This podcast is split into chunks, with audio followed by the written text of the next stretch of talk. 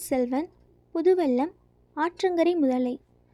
குடந்தை நகரிலிருந்து தஞ்சாவூர் செல்வோர். அந்த காலத்தில் அரசியலாற்றங்கரையோடாவது காவேரி கரையின் மேலாவது சென்று திருவையாற்றை அடைவார்கள். அங்கிருந்து தெற்கே திரும்பி தஞ்சாவூர் போவார்கள். வழியில் உள்ள குடமுருட்டி வெட்டாறு வெண்ணாறு வடவாறு நதிகளை தாண்ட அங்கேதான் வசதியான துறைகள் இருந்தன. குடந்தையிலிருந்து புறப்பட்ட வல்லவரையன் முதலில் அரிசில் ஆற்றங்கரையை நோக்கி சென்றான். வழியில் அவன் பார்த்த காட்சிகள் எல்லாம் சோழ நாட்டை குறித்து அவன் கேள்விப்பட்டிருந்ததைக் காட்டிலும் அதிகமாகவே அவனை பிரமிக்கச் செய்தன.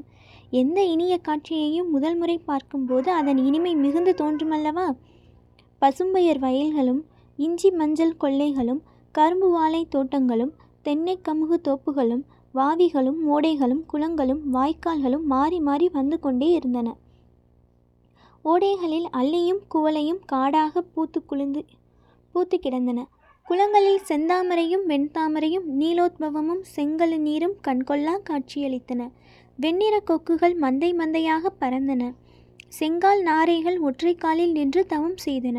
மடைகளின் வழியாக தண்ணீர் குபுகுபு என்று பாய்ந்தது. நல்ல உரமும் தலையெருவும் போட்டு போட்டு கண்ணங்கரேல் என்றிருந்த கழனிகளின் சேற்றை உழவர்கள் மேலும் ஆழமாக உழுது பண்படுத்தினார்கள். பண்பட்ட வயல்களில் பெண்கள் நடவு நட்டார்கள். நடவு செய்து கொண்டே இனிய கிராமிய பாடல்களை பாடினார்கள். கரும்பு தோட்டங்களின் பக்கத்தில் கரும்பு ஆலைகள் அமைத்திருந்தார்கள். சென்ற ஆண்டில் பயிரிட்ட முற்றிய கருப்பங் கருப்பங்களிகளை வெட்டி அந்த கரும்பு ஆலைகளில் கொடுத்து சாறு பிழிந்தார்கள். கரும்புச்சாற்றின் மனமும் வெள்ளம் காய்ச்சும் மனமும் சேர்ந்து கலந்து வந்து மூக்கை தொலைத்தன. தென்னந்தோப்புகளின் மத்தியில் கீற்று ஓலைகள் வேயப்பட்ட குடிசைகளும் ஓட்டு வீடுகளும் இருந்தன. கிராமங்களில் வீட்டு வாசலை சுத்தமாக மெழுகி பெருக்கி தரையை கண்ணாடி போல் வைத்திருந்தார்கள். சில வீடுகளின் வாசல்களில் நெல் உலர போட்டிருந்தார்கள். அந்த நெல்லை கோழிகள் வந்து கொத்தி தின்றுவிட்டு கொக்கரக்கோ என்று கத்திக்கொண்டு திரும்பி போயின. நெல்லை காவல் காத்து கொண்டிருந்த பெண் குழந்தைகள் அக்கோழிகளை விரட்டி அடிக்கவில்லை. கோழி அப்படி எவ்வளவு நெல்லை தின்றுவிடப் போகிறது என்ற அலட்சியத்துடன் அக்குழந்தைகள் சோழியும் பல்லாங்குழியும் ஆடிக்கொண்டிருந்தார்கள். குடிசைகளின் கூரைகளின் வழியாக அடுப்பு புகை மேலே வந்து கொண்டிருந்தது. அடுப்பு புகையுடன் நெல்லை புழுக்கும் மனமும் கம்பு வறுக்கும் மனமும் இறைச்சி வதக்கும் நாற்றமும் கலந்து வந்தன. அக்காலத்தில் போர் வீரர்கள் பெரும்பாலும் மாமிச பட்சிணிகளாகவே இருந்தார்கள். வல்லவரையனும் அப்படித்தான். எனவே அந்த மனங்கள் அவனுடைய நாவில் ஜலம் ஊற செய்தன. ஆங்காங்கே சாலை ஓரத்தில் கொல்லர் உலைக்களங்கள் இருந்தன. உலைகளில் நெருப்புத்தனால் தகதகவென்று ஜொலித்தது இரும்பை பட்டறையில் வைத்து அடிக்கிற சத்தம் டனார் டனார் என்று கேட்டது. அந்த உலைக்களங்களில் குடியானவர்களுக்கு வேண்டிய ஏர்கொழு மண்வெட்டி கடப்பாறை முதலியவற்றுடன் கத்திகள் கேடயங்கள் வேல்கள் ஈட்டிகள் முதலியன குப்பல் குப்பலாக கிடந்தன. அவற்றை வாங்கி கொண்டு போக குடியானவர்களும் போர் வீரர்களும் போட்டி போட்டுக்கொண்டு காத்திருந்தார்கள். சிறிய கிராமங்களிலும் சின்னஞ்சிறு கோவில்கள் காட்சியளித்தன. கோவிலுக்குள்ளே சேமக்கலம் அடிக்கும் சத்தமும் நகரா முழங்கும் சத்தமும் மந்திர கோஷமும் தேவார பண்பாடலும் எழுந்தன. மாரியம்மன் முதலிய கிராம தேவதைகளை மஞ்சத்தில் எழுந்தருள பண்ணிக்கொண்டு பூசாரிகள் கரகம் எடுத்து ஆடிக்கொண்டும் உடுக்கடித்து கொண்டும் வந்து நெல் காணிக்கை தண்டினார்கள். கழுத்தில் மணிக்கட்டிய மாடுகளை சிறுவர்கள் மேய்ப்பதற்கு ஓட்டிப்போனார்கள் அவர்களில் சிலர் புல்லாங்குழல் வாசித்தார்கள். குடியானவர்கள் வயலில் வேலை செய்து அலை அலுப்பு தீர மரத்தடியில் உட்கார்ந்து இளைப்பாறினார்கள். அப்போது செம்மறியாடுகளை சண்டைக்கு ஏவிவிட்டு அவர்கள் வேடிக்கை பார்த்தார்கள். வீட்டு கூரைகளின் மேல் பெண் மயில்கள் உட்கார்ந்து கூவ அதை கேட்ட ஆண் ஆண் மயில்கள் தோகையை தூக்க முடியாமல் தூக்கி கொண்டு ஜிவ்வென்று பறந்து போய் பெண் மயில்களுக்கு பக்கத்தில் அமர்ந்தன. புறாக்கள் அழகிய கழுத்தை அசைத்து கொண்டு அங்கும் இங்கும் சுற்றின. பாவம். கூண்டுகளில் அடைப்பட்ட கிளிகளும் மைனாக்களும் சோக கீதங்கள் இசைத்தன. இப்படிப்பட்ட காட்சிகளையெல்லாம் பார்த்து கழித்து கொண்டு வந்தியத்தேவன் குதிரையை மெல்ல செலுத்தி கொண்டு சென்றான். அவனுடைய கண்களுக்கு நிறைய வேலை இருந்தது. மனமும் இந்த பல்வேறு காட்சிகளை பார்த்து மகிழ்ந்து கொண்டிருந்தது. ஆயினும் அவன் உள்மனதிலே லேசாக பணியினால் மூண்டது போல் ஒரு பெண்ணின் முகம் தெரிந்து கொண்டே இருந்தது. ஆஹா அந்த பெண் அவளுடைய செவ்விதழ்களை திறந்து தன்னுடன் சில வார்த்தை பேசியிருக்க கூடாதா? பேசியிருந்தால் அவளுக்கு என்ன நஷ்டமாகி இருக்கும்?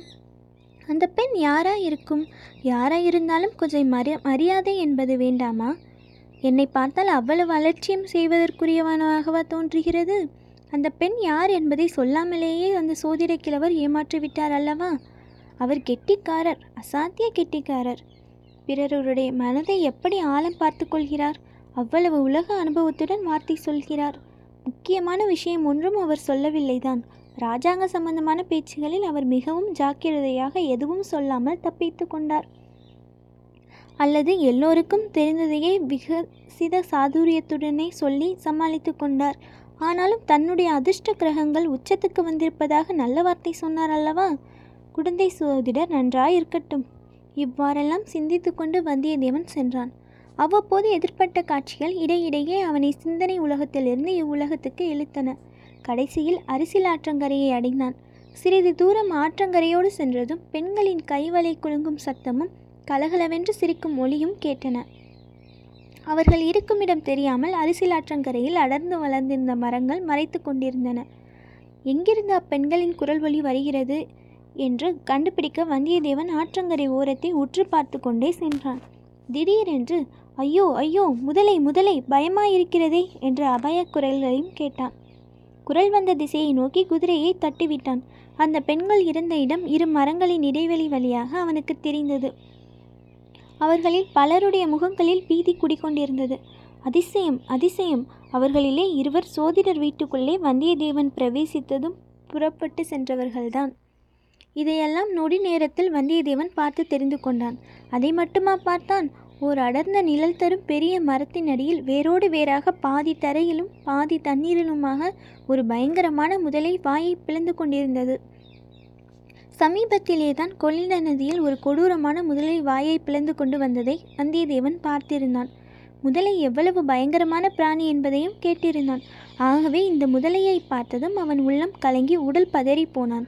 ஏனெனில் அந்த முதலை பீதி கொண்டு பீதி கொண்ட அந்த பெண்களுக்கு வெகு சமீபத்தில் இருந்தது. வாயை பிளந்து கொண்டு கோரமான பற்களை காட்டிக்கொண்டு பயங்கர வடிவத்துடன் இருந்தது. முதலை இன்னும் ஒரு பாய்ச்சல் பாய வேண்டியதுதான். அந்த பெண்களின் கதி அதோ கதியாகிவிடும். அந்த பெண்களோ பின்னால் அடர்த்தியாய் இருந்த மரங்களினால் தப்பி ஓடுவதற்கு முடியாமல் முடியாத நிலையில் இருந்தார்கள். வந்தியத்தேவனுடைய உள்ளம் எவ்வளவு குழம்பி இருந்தாலும் அவன் உறுதிய அணு அளவும் குன்றவில்லை. தான் செய்ய வேண்டியது என்னவென்பதை பற்றியும் அவன் ஒரு கணத்துக்கு மேல் சிந்திக்கவில்லை. கையிலிருந்த வேலை குறிப்பார்த்து ஒரே வீச்சாக வீசியேறினான் வேல் முதலையின் கெட்டியான முதுகில் பாய்ந்து சிறிது உள்ளேயும் சென்று செங்குத்தாக நின்றது. உடனே நமது வீரன் உடைவாளை உருவிக்கொண்டு முதலையை ஒரேடியாக வேலை தீர்த்து விடுவது என்று உறுதியுடன் பாய்ந்து ஓடி வந்தான். முன்போலவே அந்த சமயத்தில் அப்பெண்கள் கலகலவென்று சிரிக்கும் சத்தம் கேட்டது. வந்தியத்தேவன் காதுக்கு அது நாராசமாய் இருந்தது. இத்தகைய அபாயக அபாயகரமான வேளையில் எதற்காக அவர்கள் சிரிக்கிறார்கள்? பாய்ந்து ஓடி வந்தவன் ஒரு கணம் திகைத்து நின்றான். அப்பெண்களின் முகங்களை பார்த்தான். பயமோ பீதியோ அம்முகங்களில் அவன் காணவில்லை. அதற்கு மாறாக பரிகாச சிரிப்பின் அறிகுறிகளையே கண்டான். சற்று முன் ஐயோ ஐயோ என்று கத்தியவர்கள் அவர்கள்தான் என்றே நம்ப முடியவில்லை. அவர்களில் ஒருத்தி சோதிடர் வீட்டில் தான் பார்த்த பெண். கம்பீரமான இனிய குரலில் பெண்களே சும்மா இருங்கள். எதற்காக சிரிக்கிறீர்கள்? என்று அதட்டும் குரலில் கூறியது கனவில் கேட்பது போல அவன் காதில் விழுந்தது. முதலை அண்டை பாய்ந்து சென்றவன் வாளை ஓங்கிய வண்ணம் தயங்கி நின்றான். முதலையை உற்று பார்த்தான். அந்த பெண்களின் முகங்களையும் இன்னொரு தடவை உற்று பார்த்தான். அவன் உள்ளத்தை வெட்கி மருகச் செய்த உடலை குன்றச் செய்த ஒரு சந்தேகம் உதித்தது. இதற்குள்ளாக அந்த பெண்மணி மற்றவர்களை பிரிந்து முன்னால் வந்தாள். முதலைக்கு எதிர்ப்புறத்தில் அதை காப்பாற்றுகிறவளைப் போல் நின்றாள். ஐயா தங்களுக்கு மிக்க வந்தனம். தாங்கள் வீணில் சிரமப்பட வேண்டாம் என்றாள்.